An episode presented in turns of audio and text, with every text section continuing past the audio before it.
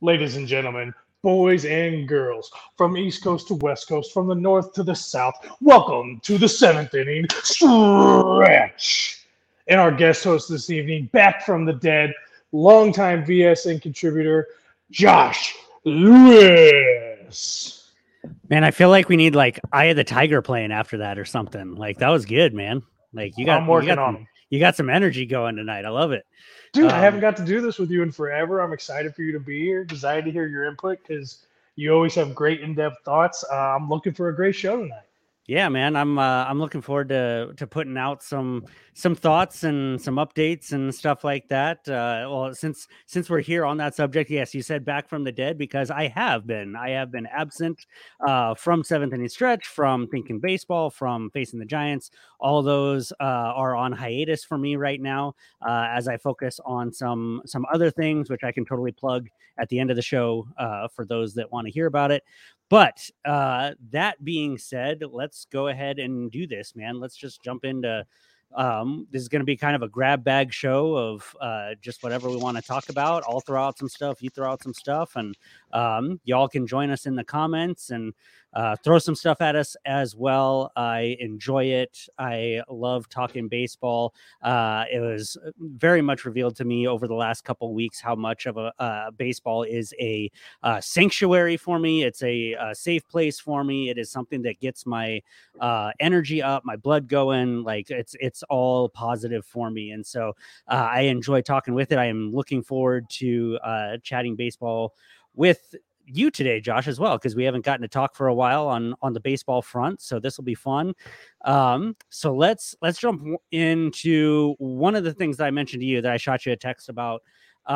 That's kind of around the league type of thing. That's a little bit kind of more behind the scenes, but you being a St. Louis guy and whatnot probably had your ear on this a little bit as well.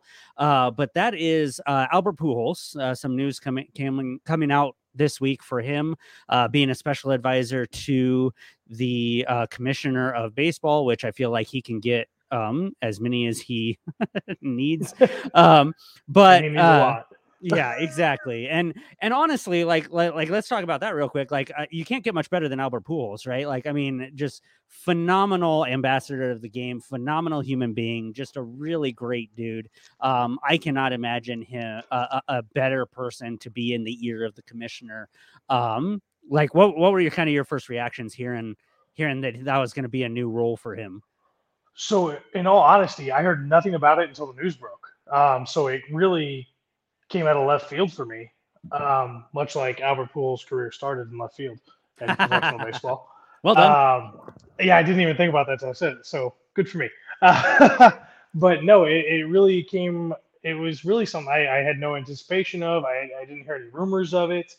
But I'm very happy for Albert that he is staying with the game of baseball. He's a great ambassador of the sport, especially from the area in which – he comes, not just his home country, but for all the players down there who are growing up. And there's a lot of great role models from Central America and the islands in particular that come to the MLB to play. But I think he's going to have a lot of great influence on bringing international players in, getting a lot of kids that necessarily maybe wouldn't have the chance or be seen to get a shot at the MLB. And maybe this helps expand the MLB and give us more quality players to have more teams in more cities and really take a next step forward in growing baseball back to what it was in the, between the 60s and the early and late 90s, making it, the premier sport, America's pastime again.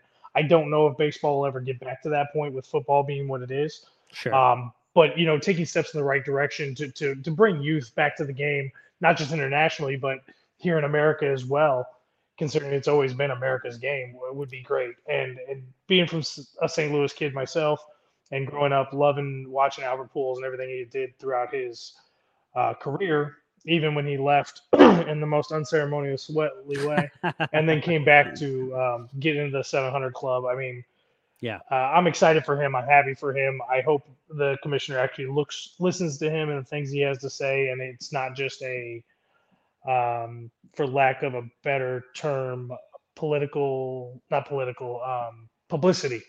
sure. stunt to drive numbers. There are definitely some players that you feel that way, where it's like, oh, they're just working for the team as like a special advisor to the owner or something like that, just because like it's a title that they could give them kind of thing. Like I do feel like, especially with his work with MLB Network as well, I feel like he'll be a lot more involved, have a lot more say. And I think you're right. I think it'll be a lot more than just kind of a publicity thing. I'm really excited. It's interesting that you say the youth movement, because that's kind of one of the topics I wanted to touch on. And like, we could do a whole episode just on this, or at least I could, but like all right, I'll say it. I don't mind being inflammatory at this point. So for lack of a better term, the human trafficking nature of overseas baseball, and not necessarily overseas baseball there. I mean, there's a lot more safety, I feel like, from the Japanese leagues and Korean leagues and whatnot, but specifically from the Latin American world, let's say, has felt over the last decade or so really, really dirty to me. And just has not, we being baseball in general, I have not served these kids well, in whether it's bringing them over, whether it's signing them, whether it's bringing them up, training, academies, whatever. Like there's so much to unpack. There's so much to talk about, but I feel like Albert Pujols in this position, like obviously grew up in that, was very young when he started playing professional ball, and is connected to the Dominican Republic, one of the biggest areas that kids are coming from to play baseball in America. And so I am hoping and praying that he will be a positive light, a positive influence just in that arena, because I very much am still on the side of it doesn't feel right. Like it's the same reason why I don't watch the Little League World Series. It's the same reasons I have some real questions and issues with the 17-year-old kid that's playing for the Padres that's getting a lot of hype right now. I'm totally blanking on his name. But just the news that he's up at AA right now for the Padres, and I'm just like, man, like that just doesn't sit well with me. Like these are still kids. Like they're not even adults yet. They're still growing. They're still learning. They're still maturing, and both in body and mind. And just we being baseball in the past has not done a very good job in serving those arenas and those people groups and whatnot. Obviously I can't relate to that. I'm like, let's be honest, I'm white. Like I grew up in Southern California. Like I didn't have to deal with any of the things that these kids are having to deal with in terms of whether it's poverty, whether it's the skill, the talent, the competitiveness, like all those things that they have to deal with in their home countries. I never had to deal with that. So completely transparent, I can't understand fully what they're going through, but that doesn't mean I can't advocate for it. So that's what I'm doing. And I hope that Albert Pujols will be a huge advocate for that. I believe he already has been throughout his career.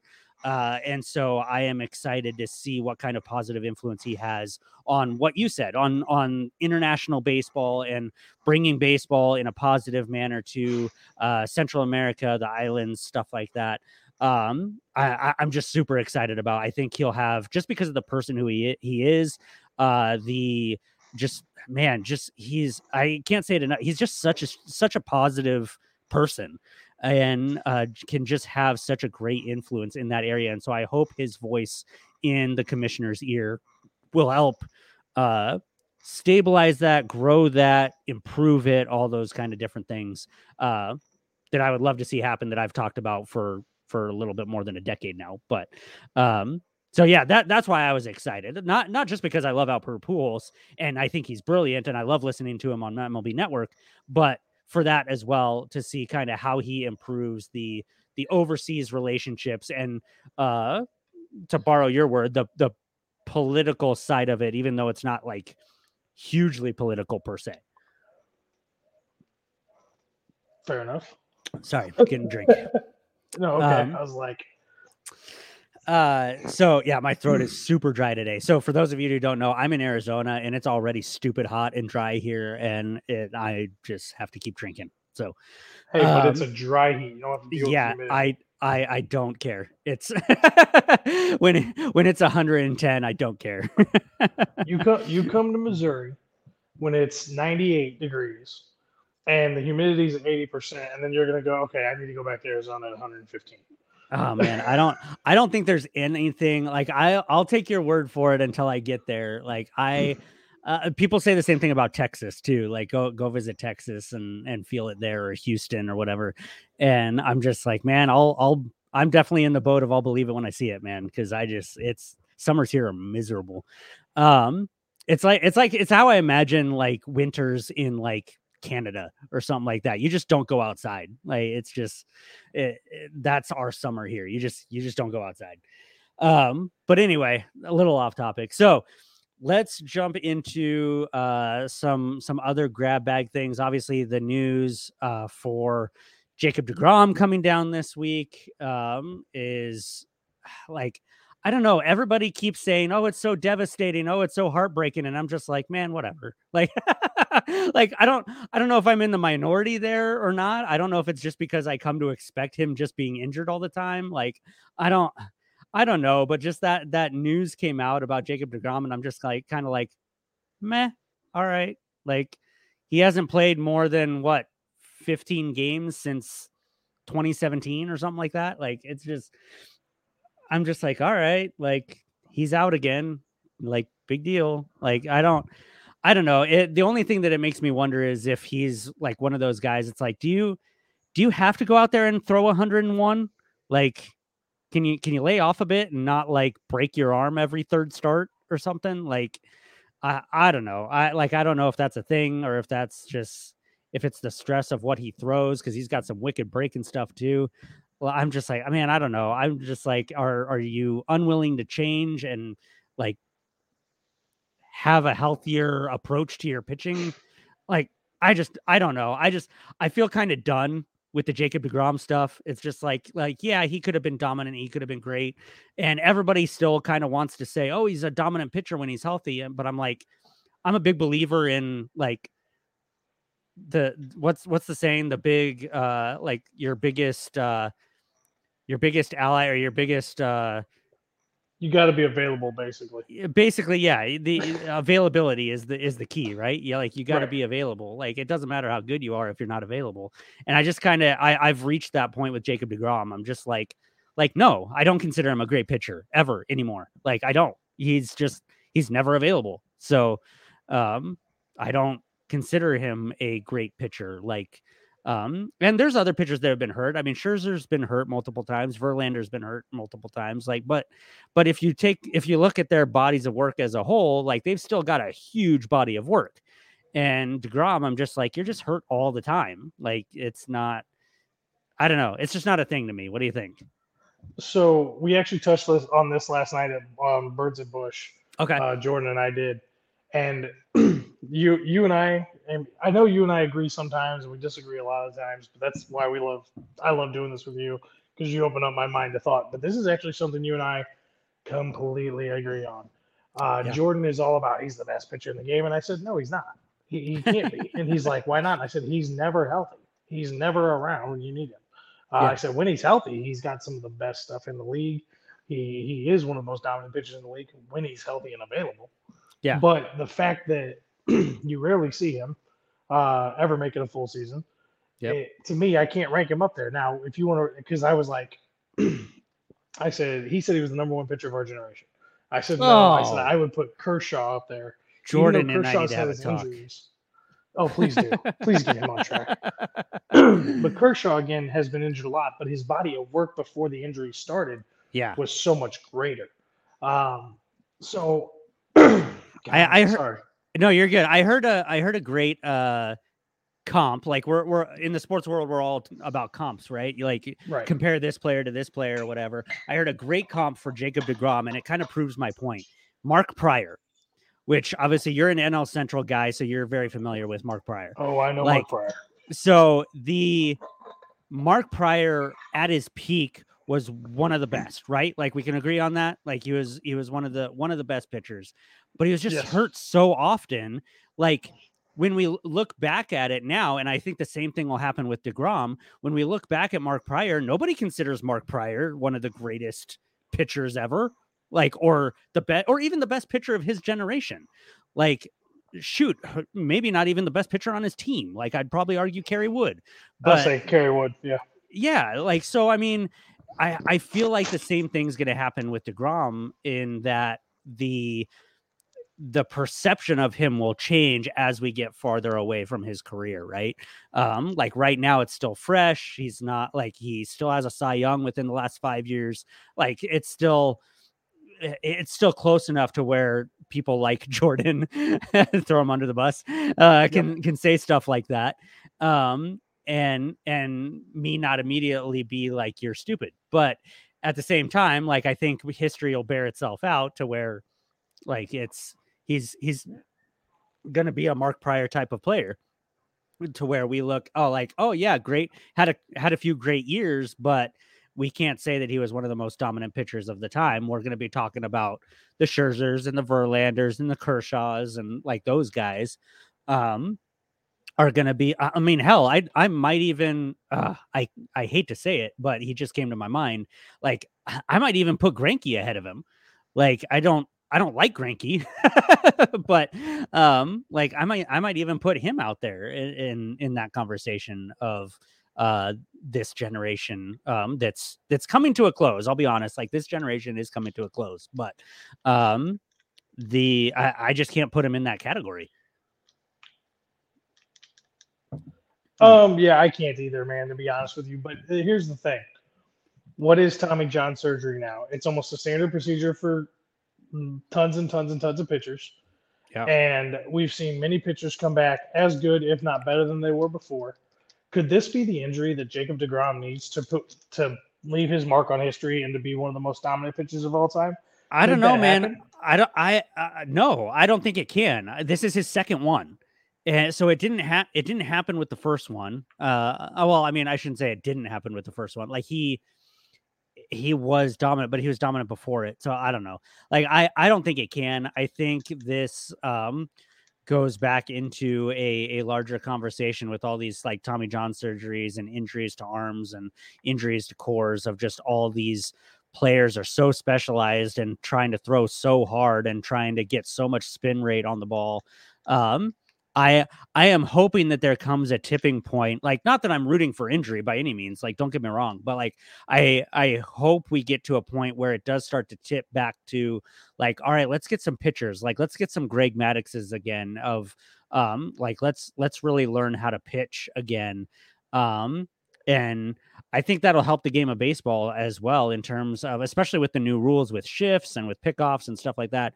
Like, I think that'll combine to make some really exciting baseball again, where these pitchers are pitching more to contact and on the black and pitching stuff with backdoor movement and stuff like that. Like I'm loving like the movement of just putting the cut on a ball or putting just like the two seam on a ball. And like, that's not as stressful to your arm as trying to throw a slider with 30 inches of break. Like, it's just which that would be insane. But anyway, I'm trying to prove a point. Like the idea that you're trying to throw these pitches with just a little cut, like it's just like a little bit of a different pressure point on the ball and just a little bit of a different, so for some guys, it's a different arm angle. So like things of that nature to where you're just like, man, like they're creating movement just with the two seam, with the cut fastballs, with those type of things, to where like you don't necessarily have to be going split fingers, sweepers, like those. The sweeper's a little bit more like a slider, but just these other pitches that are becoming a lot less stressful on the arm, which I love, because then you're seeing guys throw like 95, 96, 97 with break instead of trying to muscle it up and throw 105. And I think that'll start to help the injuries as well. You're not putting so much pressure on your elbow, on your shoulder, and on your core muscles to try and get enough break on a ball. Breaking balls are still great. Don't get me wrong. Like, you still need a good breaking ball. But just the changes in pitching that I'm starting to see, I'm really excited about, because then you're getting more balls put in play. You're getting more balls that are being swung at. I mean, it's just it just makes for a more exciting game, and I love it. And I'm hoping that trends will keep going that direction. Well, since you've kind of led me to this point, I got to ask, how are you feeling about the new rules? I am loving it. So it's interesting. Like, this is kind of an old conversation already, right? Because we're already like 2 months into the season, but and so a lot of talking heads have kind of already talked about it, but it came fresh to my mind. What was it, last night, 2 nights ago? Because my wife was walking by and I was watching the Giants game, and as I do pretty much every day, I've got it on kind of in the background on mute. I don't really even listen to the broadcast. I just am watching the game, and the game started at 7, and we were like sitting on the couch talking, have a grand old time at like 9:15, like the game was over. And so it was just, and she noticed, and my wife doesn't like super follow baseball. Like, she's a Giants fan because she married into it. Like, she will follow the game here and there. She'll sit down and watch a game with me, whatever, but she's not like hugely into it, right? And she doesn't like follow it. She can't name you a bunch of players or anything like that. But even she was like walking by and she's like, holy crap, we're in the 8th inning already, as she was walking by. And I'm just like, yeah, isn't it great? She's like, yeah, I don't lose you for 4 hours. And like, it's, so she's loving it. Like, and so like all these ancillary things, I say that as a joke, but at the same time, it's all these ancillary things that, the pitch clock thing. I know like some guys have said, like, we're, Scherzer specifically, like, we're living and dying with the clock. Well, yes, I do believe that we have taken things a little bit too strictly with it. But I feel like when you're starting a new rule, you kind of have to, so that people can get used to it, and then you can kind of loosen the reins a little bit. So the things that have come out where guys are getting like standing ovations, or guys are going back to ballparks, or Liam Hendricks, or like all these different guys that are having, like, I do think it's a little ridiculous that like teams have to like look ahead and be like, oh crap, this guy might get a standing ovation, so we have to petition the league to not penalize us in the next game. I think that's a little ridiculous, that has to take place. I completely agree. But at the same time, I'm loving the clock. Like, it does not change the essence of the game for me. Like, there's still no overarching clock of like, oh, we have to have this game done in 2.5 hours. Like, the game, I was watching a Giants game that did go almost 4 hours because there was so much offense. And there was so much like changing of pitchers. And so like stuff like that still happens. So the essence of the game to me has not been affected.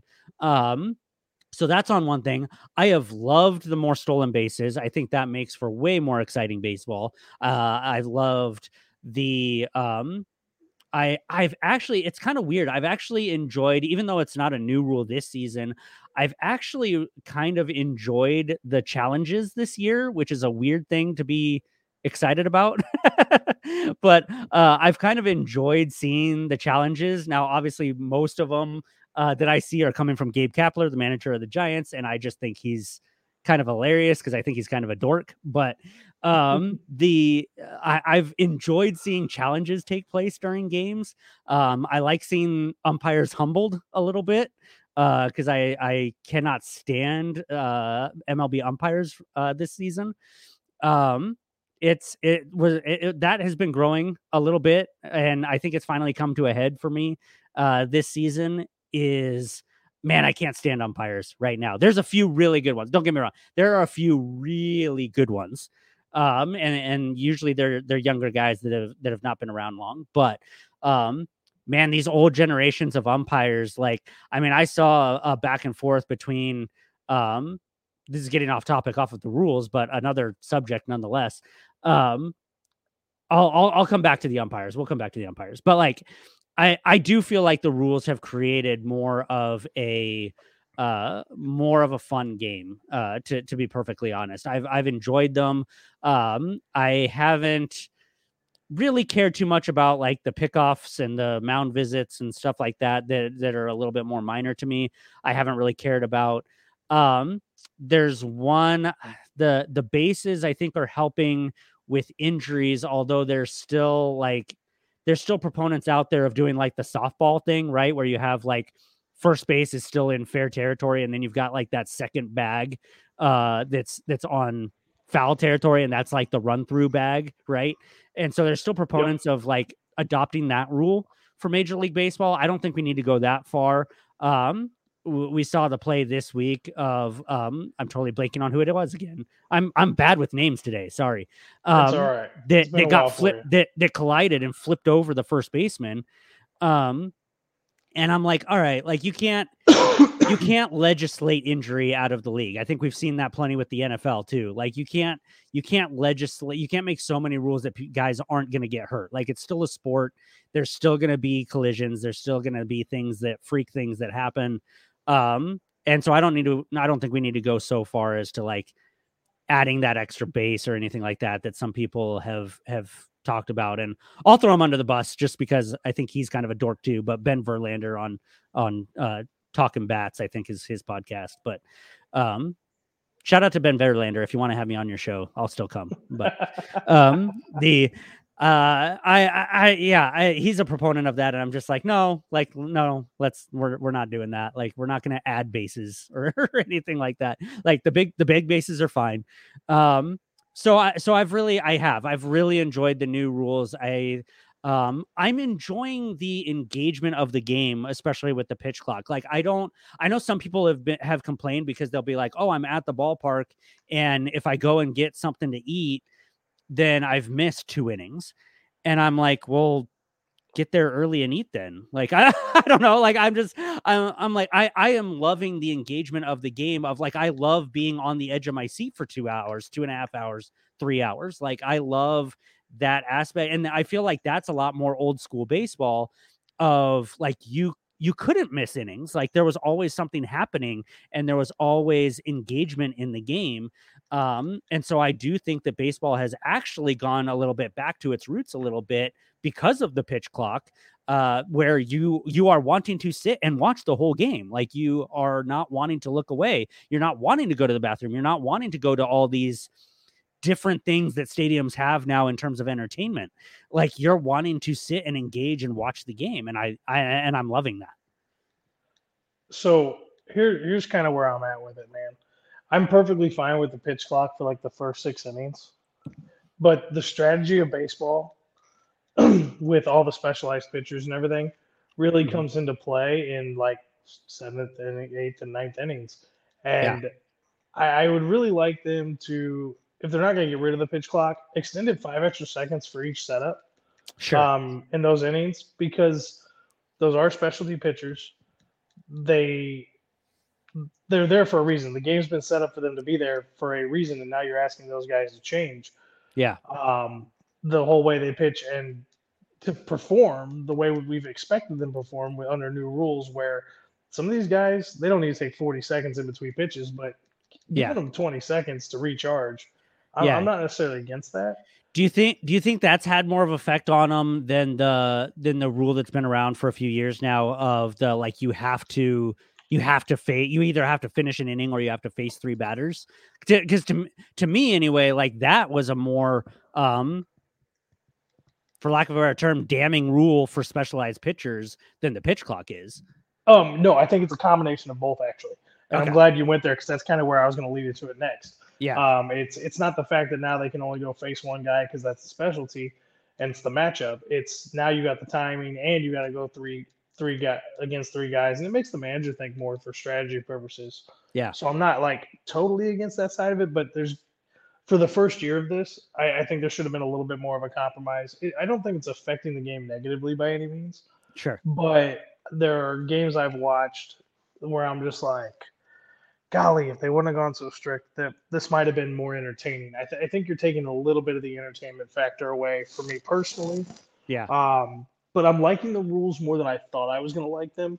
The clock definitely I mean, you can't argue. The clock's definitely sped up the game. But I watched a 4-hour game early in the season between the Cardinals because there was so much offense. It was like an 11-10 game. Yeah. It was still a 4.5-hour baseball game, but I never wanted to leave my seat. Right. There was always a hit. There was always a home run. There was something going on. It was fantastic. It looks like we're seeing more running on the bases, which, you know, everybody kind of told me, oh, it's not good. That's not going to cause more people to steal. Well, we actually are seeing more running on the bases, which is great. Which was the goal of that. So, I mean, that goal is coming to fruition for sure. It's probably my favorite part of the rule changes because I was really nervous about the bigger bases, but I tried to put a positive spin on it in my mind. I'm definitely liking that the shift's not there because we're really seeing who the good defensive players are. And I think that's the biggest impact we're seeing on teams is that they're still shifting. Let's be real. It's just not to the exaggeration of what Joe Madden had the Rays doing back in the day, where they're pulling four guys on the one side of the field. And I think that's good. But I don't think managers have forgotten how to manage. If you want me to be honest, when it comes to strategy and being a St. Louis guy, and I know Ollie Marmol is under the gun right now from me, along with, I would say, 70% of St. Louis. But there was an instant 2 nights ago where Jordan Walker's on first base. Alec Burleson was coming to bat. The Rangers were shifted to the first base side. I mean, the third baseman was basically between second and third. Burleson can't run for shit. But, hell, you have all the space to bunt. Why are you not having him bunt to move Walker over to second with nobody out? And put a man in running, put a runner in scoring position, And I've been kind of watching other games, and I'm seeing this where I'm like, they have completely forgotten how to bunt and run, and that's what these bigger bases were supposed to help generate, and it's not yet. So I'm hoping that still comes through the game. I'm not as disappointed with the new rules as I thought I was going to be. Again, like I said, I think the pitch clock could be a little bit longer in the later innings, at least. Yeah. But other than that, I mean, it's been fun. Games are getting over early. I'm not having any problem watching the West Coast games. Yeah. I used to. So that helps. But those East Coast games, man, if a game starts at 5 o'clock, I don't get home till 5:30 and I miss 2 innings. And I'm like, that sucks. Right. I would love to see them. I tweeted this out probably a couple weeks ago, but I would love to see a couple of the changes, so you brought up the later innings thing. I would love to see that with the ghost runner. First of all, I hate the ghost runner just in general, but me too. I hate that rule anyway, but I feel like that's one where it could be later innings as well. It's no, let's see what they can do in the 10th, 11th, 12th. And then let's put a runner on. Let's not just jump the gun and 10th inning, there's a guy on second already. Let's let them at least try for a couple innings to generate some real runs. So that's one thought that I had. The other one being what was it? The athleticism that you were talking about in terms of infields. And yes, they are still shifting a lot. You still see some hits getting robbed up the middle because guys are playing just off of second base. So you'll see guys still rob some hits up the middle, but I do feel like we're seeing a lot of the flip side of what you're talking about. What you're talking about, it seemed like you're seeing guys who can't necessarily play defense well, that's been covered up by the shifts and whatnot. I'm seeing a lot of the flip side of that too, most notably with my Giants specifically. I'll use them as an example, I'm seeing guys that you wouldn't have thought of great defenders. And I'm talking about some of our infield of JD Davis, Casey Schmidt, Tyro Estrada, that you're seeing these guys can freaking hoover some shit. This is really, really cool to see. We actually, because that part of the game was so taken away by the shifts that you never got to see their athleticisms. I mean, JD Davis at third base might win a freaking Gold Glove this year. I mean, he's been incredible. And you never would have, I never would have thought before this season that JD Davis was an elite defender by any means. So, I mean, it's made the game more fun. all these different rules that they've instituted for me is, and that's my key. Like, baseball is supposed to be fun. It's supposed to be fun to play. It's supposed to be fun to watch. And so if I am for anything that increases fun, not ridiculousness, but fun, not the Savannah Bananas. Yes, exactly. Like, which, by the way, I do like the Savannah Bananas. Like, you just have to go into it thinking like I'm watching a hybrid of the circus and baseball. Like, it's everyone go with the Globetrotters. It's, yeah, exactly. It's completely different rules. They have completely different rules that they play under, stuff like that. And so I actually love the Savannah Bananas, but yeah, man, I'm digging it. I'm loving the rules. That, and I'll say kind of a perfect segue into what I wanted to talk about on this is, it's just, how are they getting enforced? And that brings me to the travesty that is MLB officiating right now. That for me has been, I was definitely not freaking out about it as soon as a lot of people were. I was very much like, I am one of those people that I respect umpires and what they do, to a great extent, but I cannot defend them anymore. Like, it's bad. Like, there are guys that just, you don't know what they're doing. I saw an exchange between an umpire and a manager where the umpire is like stopping the game and like staring the guy down, and the manager's like, I'm not even talking to you. Look out there. Like, you can totally read his lips. And he's telling the umpire, like, look out there, like the pitcher's ready to go. The batter's ready to go. And the umpire is delaying the game because he thinks he's being slighted, or he thinks that somebody's talking about him on the bench, which, I mean, if you're an umpire and you're worried about people talking about you, you're in the wrong line of business, man. Like, people are going to talk about you. Like, stay off Twitter if that's how you're going to act. But there is just so much, like, pent up frustration from the umpires, it feels like, and they're just taking it out on the game, it feels like, and taking it out on managers and taking it out on players. Like, I mean, I saw another guy get tossed for like seemingly nothing. Like, nobody in the crowd knew what the hell happened, because like he was very respect. Like, that's the thing you're taught as a player, right? Like, you go up to bat and like maybe there's a pitch that's like outside and he calls it a strike, and you just kind of put your head down and you say something under your breath to let them know, like, hey, that felt a little outside, and you be polite about it and you be respectful about it. And it seemed like that's what happened in this exchange. And the freaking umpire rings him up and throws him out. And I'm like, come on, guys. Like, what are we doing here? Like, it's just, it's gotten so bad. And don't get me wrong, I want to give respect. Like, there are some umpires that are really, really great. But I mean, there's some out there, like, who's the guy? CB something. CB Buckner. CB Buckner is awful. Like, he should not have a job. Angel Hernandez, obviously everybody talks about, but he has only officiated like 2 games this season, which is awesome. I think that's all he's done. But so I mean, there's gotta be, and I know, like, man, that I know that a lot goes into that because they've got a strong union, but I'm like, man, like, that's one of those things where, like, we're talking about integrity of the game at this point.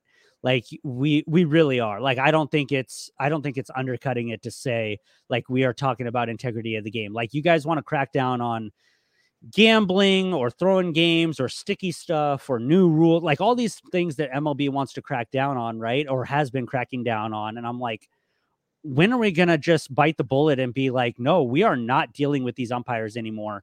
And I don't care how strong their union is. Like, man, just part ways, man. Use replacement umpires if you have to. I mean, shoot, I'll go umpire a game. Hell, like, I mean, it's just, it's so bad. Like, there has to be some steps taken, whether it's collectively bargained, whether it's in the player CBA, but like, I know players are getting frustrated about it too, and managers and whatnot. And I'm just like, where is the integrity of the game here to where we start dealing with this umpire issue? I think you're completely right. I am at a point where I am fed up with the inconsistency of umpires. I've always defended the umpires on the side of, hey, you can have your own strike zone as long as you're consistent. Yeah. call it the same way throughout the game. If you're going to call the strike zone a little wider, you're going to call it on the black part of the plate, maybe on the outside edge of the black part of the plate, I'm fine with that. If you're going to call it up to the logo on the jersey and you're going to call it to an inch below the knees, I'm fine with that. Just whatever you do in the first inning, you need to do in the ninth inning. Right. And the inconsistencies are wild right now, and I don't know where it comes from. I don't know how it's gotten as bad as it has. And part of me thinks, and this might sound conspiratorial, but part of me thinks it is they know the robot ops aren't coming, so why should they do anything other than what they want to do at this point? I guess. There's no point in it. Do whatever you want. Have the effect you're going to have, and let it be what it is. It's disappointing to me. For sure. Because I love the umpire. I love umpires being able to do what they do, and I like the variations from game to game with different umpires, but the inconsistencies are driving me insane. It's bad.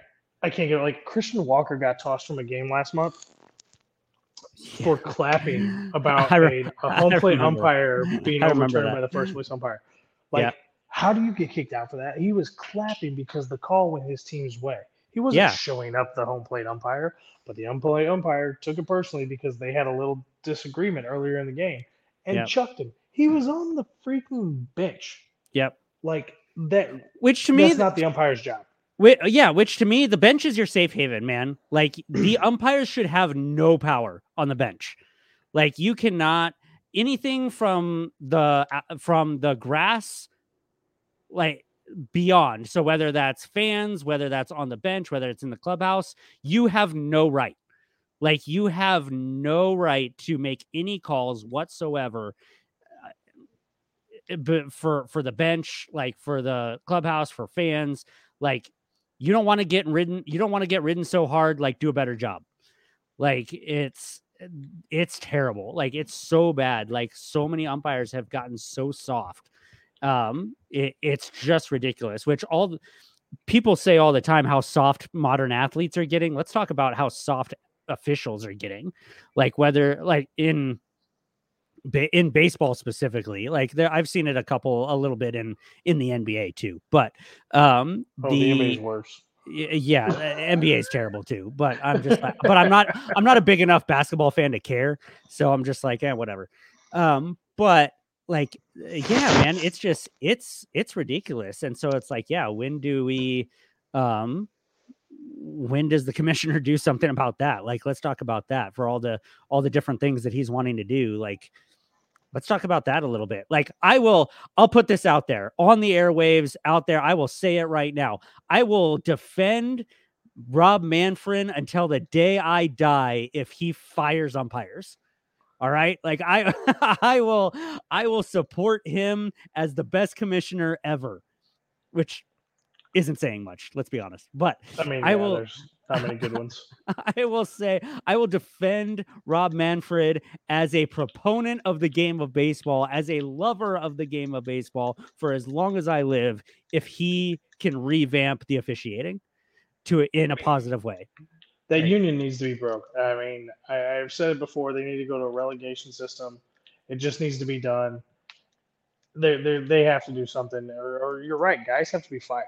The rate at which the bad umpiring is happening is insane. I mean, you have some really good umpires out there, but the bad ones are so bad they're making them all look bad. Yeah, absolutely. And it's disgraceful to the game.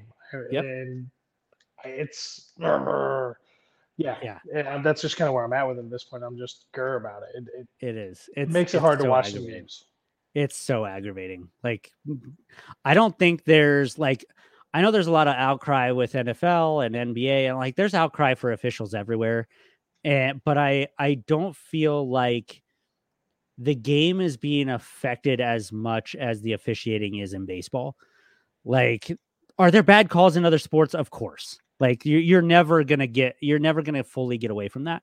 But I feel all the ancillary crap, tossing players and being butthurt and stuff like that, is damaging the game in baseball more than any other sport. And that's really upsetting. So, All right, let's talk about some positive things. Yeah, let's do it. Let's talk about some pleasant surprises. Let's talk about I'm gonna say our, because we both had them as being having a positive season this year. Let's talk about our Diamondbacks, man. They've been fun. They are so fun to watch. Like, they're so fun to watch. I mean, Corbin Carroll is gonna run away with Rookie of the Year. Literally, but I have to agree with it. He's so fun to watch. Like, they're leading the division right now over the Dodgers and Padres, who everybody picked them, for winning that division. Like, they are a blast to watch, which I know, I think you picked them. Did you pick them to win the division? I know you picked them. We both picked them at least to make the playoffs. Did you pick them to win the division? I still took the Dodgers to win the division because I figured they'd still have enough, but man, right now I want to revamp that pick. Right? They're fun to watch. And I'm trying to go, they are fun enough to watch for me to where they're making the game of baseball so much fun to watch. I'm literally going to a game next week, to a Diamondbacks game where the Giants are not playing. I'm just going to see a Diamondbacks game. I don't even know who they're playing. I can't even remember. But I'm going because it's fun. It's fun to watch and it's fun to see. And I'm going to take my kids and we're going to have a blast.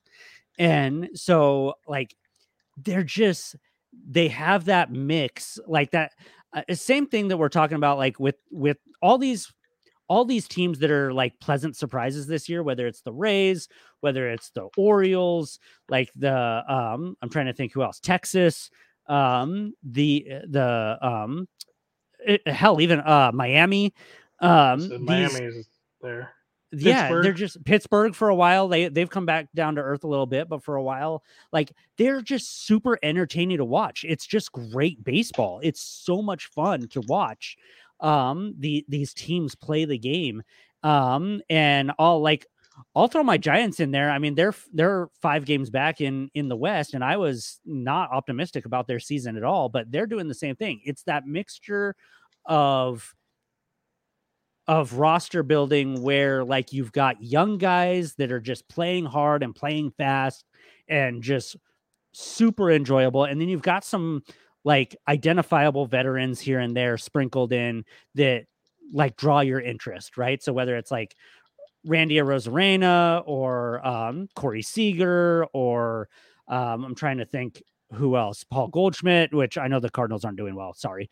But there's those guys that are still playing well to where you can kind of engage with them. And so it's, that's been really fun. I know for the Giants, whether it's Michael Conforto or JD Davis, guys who have been around a little bit, the mix of these veterans and young guys are just doing really, really well. And man, what you kind of touched on earlier, the youth movement in the game is just absolutely a blast to watch. I am loving every minute of it.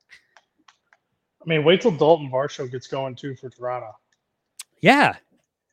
I mean, he still hasn't quite found it. But I mean, he's not a rookie, but he's a young guy. When Michael Harris II gets himself refigured out, I mean, he's been struggling this year.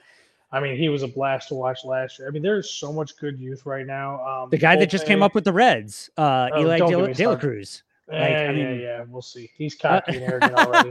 He is cocky. I saw that after he had that home run and he held that bat, looked back at the dugout. I'm all right, I'm still a traditionalist. You don't get the right to do that. Move along. Get your head down, run the bases, get back, and take your congratulations from your team. You're still a rookie. Calm down a little bit, but yeah. Yeah. I know he's hurt right now, but I mean, he was a big factor in Pittsburgh's run at the beginning, but O'Neal Cruz, another one he's growing on me a little bit. Hayes is only going to get better. Yeah. Some of the pitchers, the guy for I'm blanking on his name, but the reliever for the Angels that made Jose Altuve look like a child the other day. I'm blanking on his name. Joyce, I think. Yes. Ben Joyce. Yes.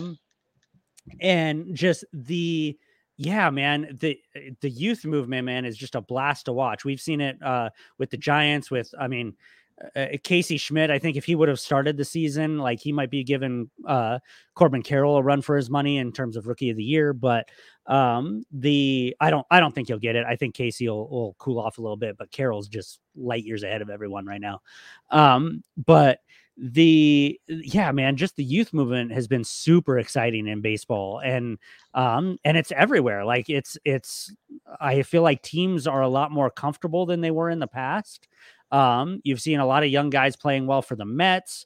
You've seen some young guys playing well, like you said. I think you mentioned Volpe for the Yankees. Just the four guys for the Brewers. The young guys for the Brewers. Boston is playing above expectations, or has at points during this season. Just it's been so fun to see. Like, I am in love with this. Kind of touches on the rule changes a little bit. I am in love with the new schedule. Just seeing all these teams play all these other teams, and seeing just the youth movement around the league. Like, it has been a fun year so far, man. And I think I said it in our preview show of like, I'm a fan of chaos, and this is good chaos. Like, this is great chaos of like just speed and young talent and defense and good pitching. And I'll say it again, speed. And it's so much fun to watch all these young guys just play really, really well. And I'm glad that MLB and teams and managers and front offices are a lot more comfortable than they were in the past playing the young guys. They don't have much of a choice anymore. I mean, they have the incentive for their young guys. If they can get rookie of the year, they get an extra first round draft pick. Like, I mean, I'd be playing all my young guys. A young guy we forgot to mention, he's a second-year player out of St. Louis, Nolan Gorman. Man, he struggled so much last year. He's really fixed his eye. His defense in the infield looks, way better than what I was even anticipating him being this year. That youth movement across the league has just been fantastic. He's like the opposite. Like, usually you have a great rookie season and this sophomore slump. He just flipped it. He just he had just kind of an rookie campaign, and now he's like figuring it out. 100%. It's been fun to see. And like some of these teams, like their record doesn't show it. I mean, like you've got the NL Central and the AL Central, that are not good in terms of their records. Like, you don't have a single team over 500 right now in the AL Central. But they're still fun to watch. Like, I loved watching the Giants and White Sox series. I loved watching some of the young guys from Detroit when the Giants played Detroit. I mean, like, there's so much fun to be had if you love the game of baseball this year. It's been a blast. Like, I've loved watching every minute of baseball this year. I mean, it's really has been a great season. I think that schedule is working out. At first, I really didn't like it because I love the traditional divisional rivalries. So I like the fact that you were playing each other so many times. You got those heated bench clearing brawls. I think we're going to miss some of that because I do love the bench clearing brawls in baseball. I mean, it's one of my favorite things to watch. I love seeing, baseball players go at it. I mean, if they actually go at it, the guys running in from the bullpen and just high-fiving each other as they're going in, that's a little stupid. But yeah, but I'm talking the pitcher and the batter start swinging punches. Yeah, for sure. Or you look back to the '80s when I don't remember who the guy was, but he took out Ozzie Smith, or no, he took out I can't remember who was playing second base for the Cardinals. But he took out the Cardinal player, and then Ozzie Smith threw a punch, and then all of a sudden the bench is cleared. Yeah. I mean, those are the kind of fights that, for me, those are where it's at. I mean, yeah. I want to see more of that, and I think that'll develop in interleague rivalries here eventually. I don't know how long it will take. We need a good Bryce Harper, Hunter Strickland fight again, just two ginormous dudes going at it. I'd be good with that. We need a good, totally we do. We need a good fight. This is totally off subject, but who would be somebody in the game right now that you would love to see two guys square off? Judge and Trout. Oh man, that would never happen though. They're so both of them are such nice guys. But they're big dudes. They are big dudes. The hits would be awesome. That's right. I mean, the hits would just be fantastic. I don't know who else would. I mean, who is a villain out there? Rugnet Odor is still in the league, right? We like, yeah, we can get him in on something, right? He's been in his share of brawls though and confrontations. I think we would need some fresh blood. Yeah, I'd like to see a couple of these rookies get into it. Yeah, just because then that's something that can build for time, and for sure, it'll be a story we can follow over the next few years. But no, I mean, I think it's good for the game. But we got to get these interleague rivalries going. We got to find something from the days of old. Yeah, when these teams meet, once a year, and it carries over. Like, yeah, I want to see it carry over. I want to see the nastiness. I'm thinking like, so like we think of the traditional rivalries, right? So I'm thinking through like, who would I want to see square off between like the Giants and Dodgers, right? Like who are a couple of guys. And I just thought of one, like it would never happen, but like, I would love to see like Max Muncy and Jock Peterson. Like those are like two big dudes, right? They could like throw some good blows at each other. That'd be real good. I'm trying to think of, or just like I would love to see a surprise. Like I would love to see like, I'm trying to think, like, I don't know, Mike Yastrzemski charged the mound against Kershaw or something like that. Like just be like totally off the wall of like, what the hell is happening right now?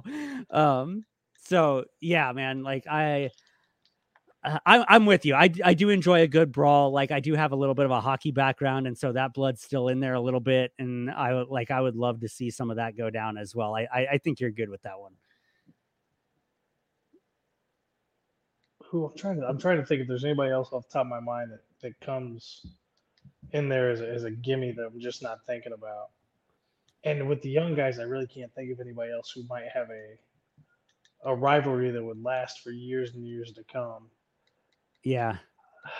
I mean, I would say Nolan Gorman and the kid in Chicago, Morrell. I think that would be good, yeah, just for that rivalry. Who's there? They've got another young kid there, Nico Horner. Yeah, he's good, though. And I don't know. He doesn't seem like the fight type. Sure. At least not to me. Maybe he is. I don't know him that well. But no, I want that heat. I would love to see a White Sox-Cubs rivalry. Yeah. Like where it gets heated and it gets intense. I mean, I don't know if we're going to get that out of it. And I think if we're going to do this schedule, I think you need to have two series every year between each team. Each team gets a homestand and make it 2-game sets, even if you don't want to take too many more division games away. Sure. Instead of doing a 3-game series, do 2 home game sets and make it. And we have enough baseball teams where like there's 2 teams in New York. Yeah. There's 2 teams in Florida. Get some crosstown rivalries going real good. Yeah, I mean, just get it rocking and rolling for us. Like, get make it more fun than what it already is. Yeah, because I do feel like we'll use the New York one, for example, right? Like, I don't feel like there's really a Yankees-Mets rivalry other than, like, the fans like to crap on each other. But, like, there's not, like, a real rivalry there. Like, it'd be fun to kind of build that up. Same thing with, like, the A's and the Giants. The Dodgers and Angels, like those rivalries, like, yeah, I would love to see some more traction with some of that. It'd be good for baseball in general. Yeah. I like that a lot. Like Miami and Tampa, that would be great, especially with the two teams, the way they're built right now. Yeah, for sure. Like they could be up against each other for a long time. I was thinking even like traditional rivalries of like traditional teams, right? Like I would love to see like we saw the Yankees play the Dodgers for the first time in a long time this last week. Yeah. Stuff like that, like a Yankees-Dodgers rivalry would be great, whether it was so like an East Coast, West Coast type of thing. Like, I mean, so there's so many things that could be fun down that alley. I like that idea a lot. Bring back Houston, St. Louis. There you go. Houston, St. Louis. We're going to see Houston kick St. Louis's butt here in a week. But I mean, if you can bring back that rivalry. From, did you listen to, on that note, they asked Pujols about that home run this week. And I'm just like, that was super fascinating to me. Like, I love hearing hitters talk about like what's going on in their mind. And I love that he said it. Like, I love that he said like, I got you. Like, I love that he said that that's what was going through his mind. Like, after he threw that first pitch slider, Pujols was like, yep, I got him. And he did. Like, he hit a bomb that hasn't even landed yet. Like, it's just, it's, I love hearing that mindset, and I love hearing the thought process behind players. And so I'm glad that Pujols specifically was so open about it. I absolutely loved it.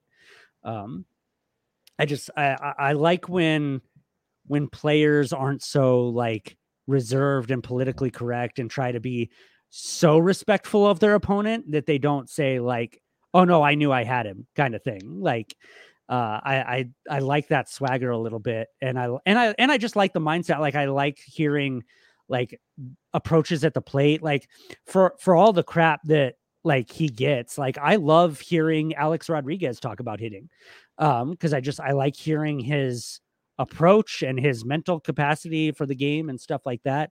I love hearing that sort of stuff from players. And so that was a lot of fun hearing from Pujols this week, but. Oh yeah. I mean, I think he's going to have a lot of great stories to share throughout his time with the MLB Network. We'll see how long it lasts. We'll see if he enjoys it. Yeah, I think for him, it's going to be fun for the, you know, the first for this year. We'll see how much he likes it to see how much he comes back next year. Yeah, for sure. Definitely. He's a favorite of mine. I know obviously he's a favorite of yours because you're a St. Louis guy, but like he's been a favorite of mine. And so I love him being around the game. And so that's been fun to see this week. In terms of just his involvement and whatnot. All right. I think like those are kind of all the topics that I've got right now. Any grab bag type items you got on your brain that you want to hash out or talk about or throw out there? I need to hear a couple things from you because I know it'll probably be a while before I get you back on. Yeah, you bet. Out of the NL, who's your biggest good surprise and your biggest bad surprise? Oh man. So the biggest bad surprise I know right away is the Phillies. They're depressing. They've gotten a little better of late, but that was a team. I picked the Phillies to win that division. And man, I don't know if it's just like playoff hangover, World Series hangover or what. Like, I'm just like, man, what are you guys doing? I'm a Trey Turner stan. And so he hasn't been playing well. And so his mom booed him. Right? I love it. Like, it's gotta be bad when your mom starts booing you. And so like, that's been the hugest disappointment because I do like the Phillies. I like a lot of their players. And so like, I love the city of Philadelphia. And so it's just, I want to see them do well. And like that whole division has been kind of surprising with the way Miami's been doing and how dominant Atlanta has been and stuff like that. Like everybody knew Atlanta would be good, but they've just been like scary good. But anyway, Philadelphia would be my biggest disappointment. That one's been really, really sad for me because I picked them to win that division. The other disappointing one, and I it's a shame we don't have Darren with us today, but like Oakland is just an embarrassment. Like I knew that they would be bad, and I knew that they could be historically bad, but they're like more than historically bad, if that's even a thing. Like it's just they're as much hype as I gave earlier in the show about like baseball being fun to watch. I cannot watch the A's. Like they're so bad. Like I cannot watch them. They've been just hugely disappointing, which I know I'm saying stuff that nobody doesn't already know, but like, it's so bad. Like that it's like, even beyond, like even knowing that they were going to be bad, they're disappointing. Like it's just, it's so ridiculous, but, so that's been good. My biggest pleasant surprise, I kind of already touched on, but it is the Diamondbacks. I've just enjoyed watching them. Obviously I'm in Arizona, so I hear a lot about them, whether it's on talk radio or local networks or whatever. I tend to hear a lot of content coming from them. And so, I'm kind of bombarded by them all the time. So take that for what it's worth, but it has been the Diamondbacks. I like their manager. I like their team. I like their setup. I love Zach Gallen. I love Corbin Carroll. So it's just, they've been a pleasant surprise. I thought that they would make the playoffs as like maybe the last wild card or something like that. And so to see them at the top of the division has been really, really cool. And just, they've been hot, man. They've been there. I think they're like 8-2 in their last 10. They're so good even away from home. I'm pulling up their stats right now. Even away from home, they're 17-11. I mean, that's a great road record. So I mean, they've just been really, really fun to watch, and I've had a good time being exposed to them more so than I have been. I'll say the same thing for the Rays. Like the Rays are always good, right? Like, can they do it in the postseason? We don't know yet, but they've been fun to watch too. Like they are. Testaments to the saying that speed kills, right? Like they're just running all over everyone. They are a pleasant surprise to watch. I love seeing Baltimore in second place. That's been a fun team to watch and pay attention to with all their young talent. Adley Rutschman is just something else. He's on another level. Like he might win MVP here before too long. So I mean, he's been great. So yeah, those are some of my positive surprises for sure. So I got a question about the Rays for you. Yeah. Cause it's something that I try to watch them as much as possible because of what they're doing this year. Yeah. I feel like the team that did analytics second to Oakland. Yeah. After the whole Billy Beane thing, I feel like they've taken the analytics and they've kind of said, screw it. We're going to play old school baseball. Yep. And that's what they're doing, and they're beating everybody with it because everybody's focused on the analytics, and they're just playing the game in the most purest form of how it was meant to be played. And I feel like that's part of the reason they're being so dominant this season because they're focusing on the things that nobody else is focusing on, and they're beating everybody else while they're doing it. Yeah, they're winning the small details. They just all the little things that help you win, they do. Taking the extra base, stealing a base, hitting them where they ain't. Like those sort of things, they are just doing really, really well. And I freaking love Randy Arozarena, so I love that they're being successful with him as part of that wheel. But excuse me. They're just fun to watch, and they're just like, man, they are untouchable at home. Like, hey, Tampa Bay people, go support your team, man. Like, they are just absolutely phenomenal. I think it's just them. If I remember correctly, it's them and the Rangers, although the Rangers have 9. But they're the only teams that have single-digit losses at home right now. They are, like, unbeatable at home almost. And it's just, man, like, go to a Rays game. You're going to see a win. Like, go support that team. And I know that their attendance has ticked up a little bit, but I know that they've been kind of gaslighted for that in the past of their fans don't support that team. But man, they're fun to watch. I'll throw that out there too. Texas has been a surprise. I don't know. It's not really a positive or a negative for me. It's just kind of an is what it is kind of thing. That's just been kind of surprising. I was not expecting that from them. I didn't think they were quite there yet. I thought they were going to need one more year to kind of figure things out with all their signings and Bochy and all that sort of stuff. So that's been surprising, but that I wouldn't categorize that as positive or negative for me. But yeah, man, you said it. Tampa Bay is fun to watch. I'm not a fan. I picked Toronto to win that division. That's not looking so great right now, but at the same time, they're 8-2 in their last 10. So maybe they get hot and they can chase them down. I don't know. But the AL East in general is just super fascinating. But yeah, like those are some of my things. I would love to see Tampa Bay. Tampa Bay is playing the type of baseball now that translates. Like this is the type of baseball that translates to the postseason.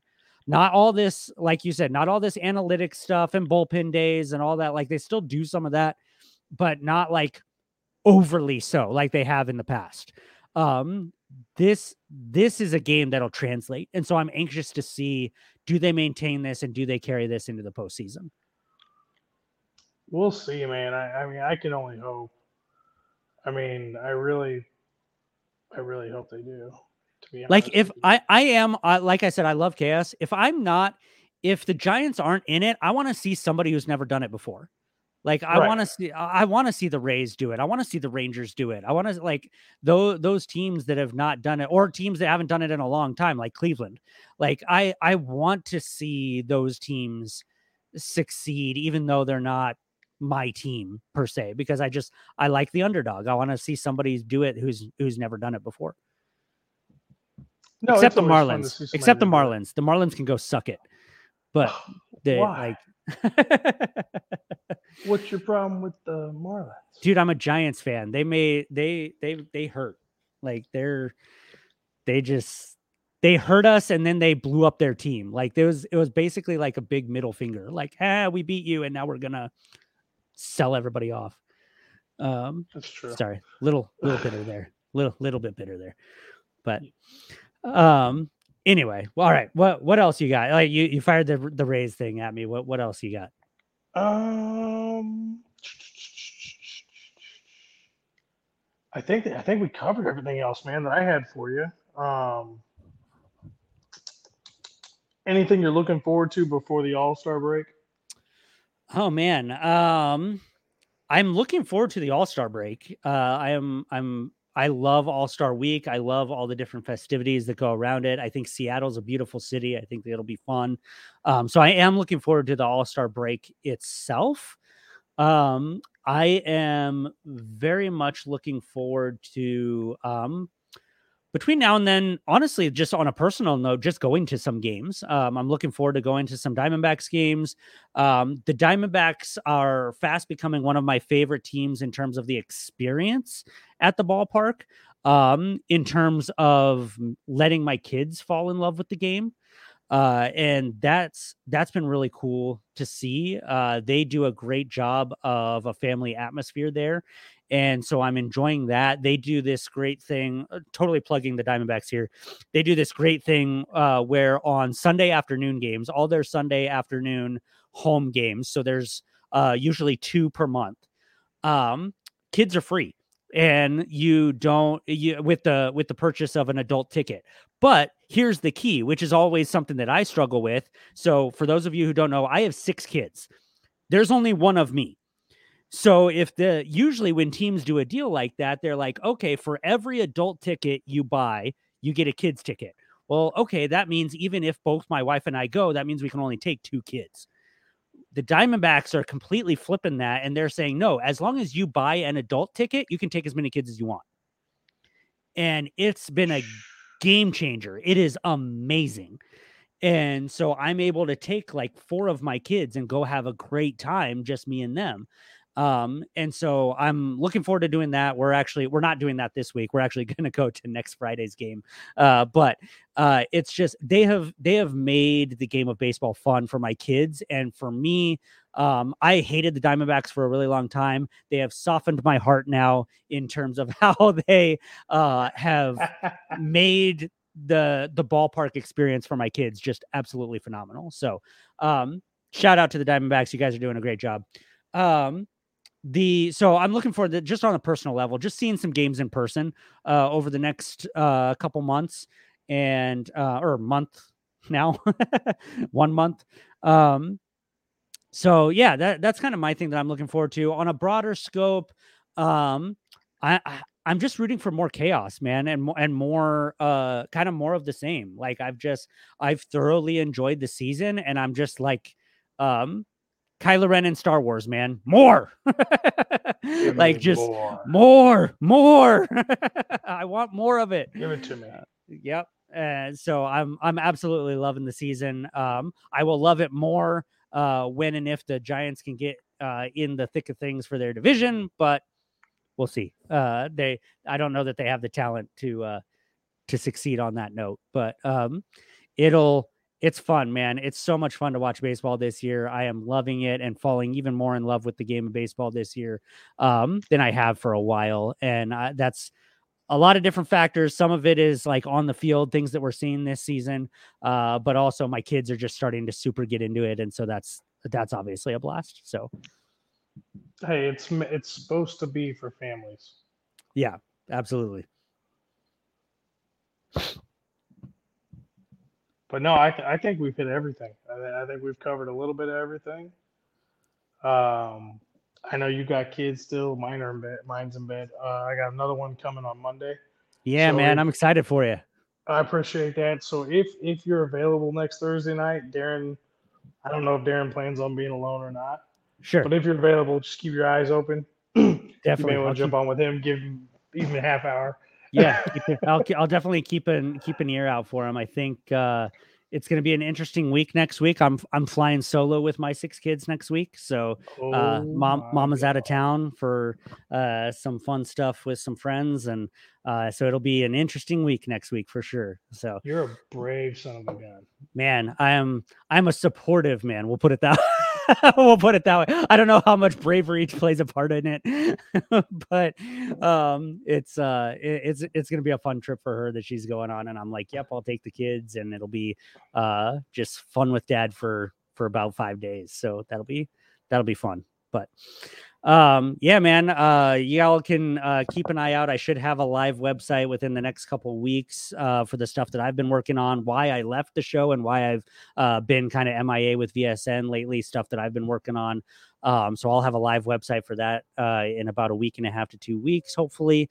And that's just celebrating the history of the game. So I'm huge into manual scorekeeping, and I have found this whole like kind of sub community of baseball fans that love scorekeeping at games, or they want to hear, or they want to, what's the word I'm looking for? Kind of reflect on old games that they've seen. And so I've been doing, custom work and doing like, keepsake, scorecards for, requested games that people like, hey, this was the first game I went to, with my dad. Can you make a scorecard from that game? And I'll do it. And it's a lot of fun, and it's just a cool keepsake for them to hang on to. And then I have what I call is the best scorecard ever made. So if you need a scorecard to keep score at the game, I got the best one. All those little chintzy ones in your programs, don't use them. Come buy mine. So anyway, all that to say, scorecard, stuff will be out, within the next couple weeks and released, and that'll be a lot of fun. And I encourage people, if you're a baseball nerd, like I am, it's a lot of fun to do. And I've started to even going back to the kids thing, man, I've started, teaching my kids how to manually scorekeep games, and it's just a blast. And, so turning that passion and that art, I considered it art, the way I'm doing it. And so being able to do that for people has been a lot of fun. Well, I'm still waiting for my first one to show up in the mail. You got to give me a game. Dude, you can pick any game where the Cardinals trashed somebody or it was a big game. There you go. You know like what? It. I got you the one. That's a winner, folks. That's a winner. There we go. I love it. I'm writing it down so I can look it up later. I mean, it's Ozzie Smith's home run, first one from the left side of the plate. I like the obviously we touched on it earlier. I love the Albert Pujols game too, where he just hits that giant bomb. That would totally be acceptable for me as well, right? Or one where Yachty and Albert both have a home run in a game. I would take. There we go. I'm really easy to please, man. Sounds good. Cool, man. Yeah, I'll definitely hook you up for sure. But yeah, man, I'll keep everybody updated on that. I'll let everybody know when the site's live, and I'll definitely come on the show and talk about it a little bit more. Please do. We're excited to see what you do and how you're growing and bettering yourself in the long term.